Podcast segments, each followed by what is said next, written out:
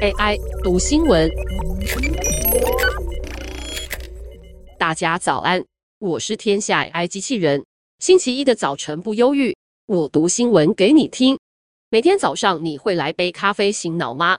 在通膨影响经济发展的大环境下，星巴克最新一季营收却能创下新高，为什么呢？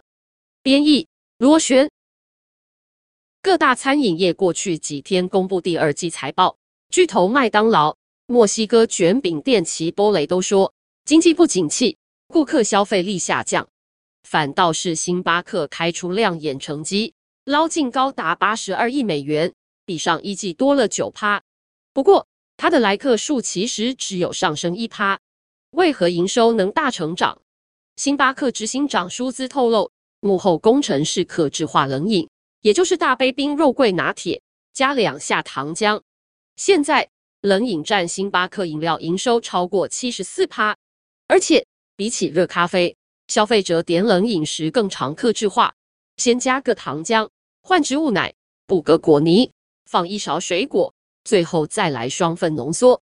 熟资观察，Z 世代尤其喜欢专属他们的个人化产品，他们在抖音上滑到五彩缤纷的巴西莓凉饮、小熊软糖饮、Prix 新冰乐、越南冰咖啡。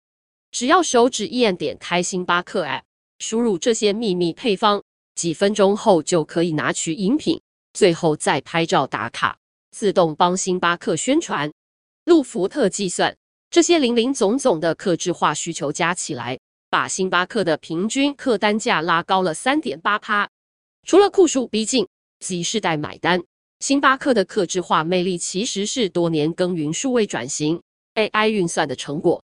二零一七年，曾任职 IBM 微软的约翰逊接手星巴克，这个科技控的新执行长一上任就展开数位飞轮策略，从点餐、支付、个人化与新里程四大面向着手，就是要把消费者绑到手机上，给他们信心，打造成忠实顾客。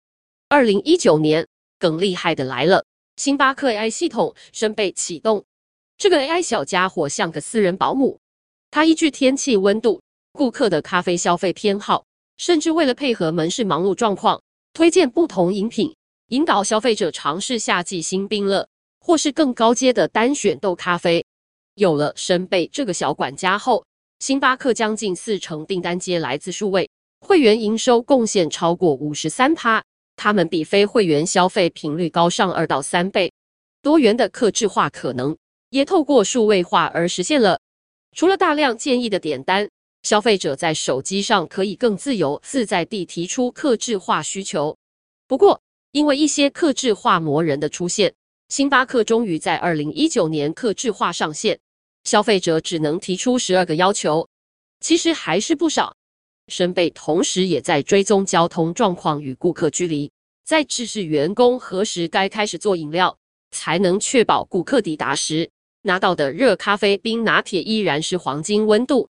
随着申贝收集更多资料，愈来愈聪明，他也开始主导星巴克的菜单。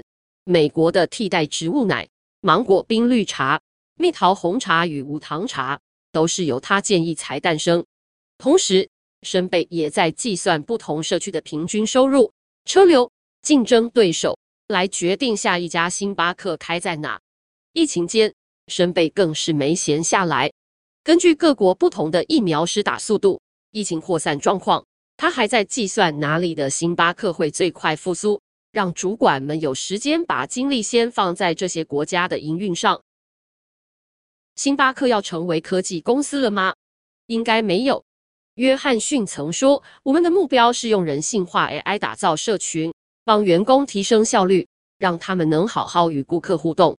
科技要贯穿星巴克的初衷，打造社区的第三空间，让人能够交流。”好学的申贝现在正在练习聆听店员与顾客的对话，从中辨识顾客的点单。如此一来，店员就可以放松地直视顾客聊天，不用紧盯看平板输订单。向来被视为最会经营会员的星巴克，这季活跃会员也多十三趴，共计两千七百四十万人。也就是说，每十二个美国人里就有一个持续在星巴克消费。不过，星巴克不断优化客制化点单的策略，却也带来员工过劳问题。顾客不敢当面提出的超高需求，都毫不害羞地在手机上实现了。再加上缺工，引发一连串罢工。星巴克能持续稳坐全球咖啡龙头的位置，关键在于它不执着于只卖传统定义的咖啡，而是利用社群科技抓紧最新趋势。虽然一路充满争议，但也不得不承认，它总持续带给我们惊喜。如同台湾人不能没有手摇影，美国人现在也蛮疯抖音影。以上技术由雅婷智慧提供。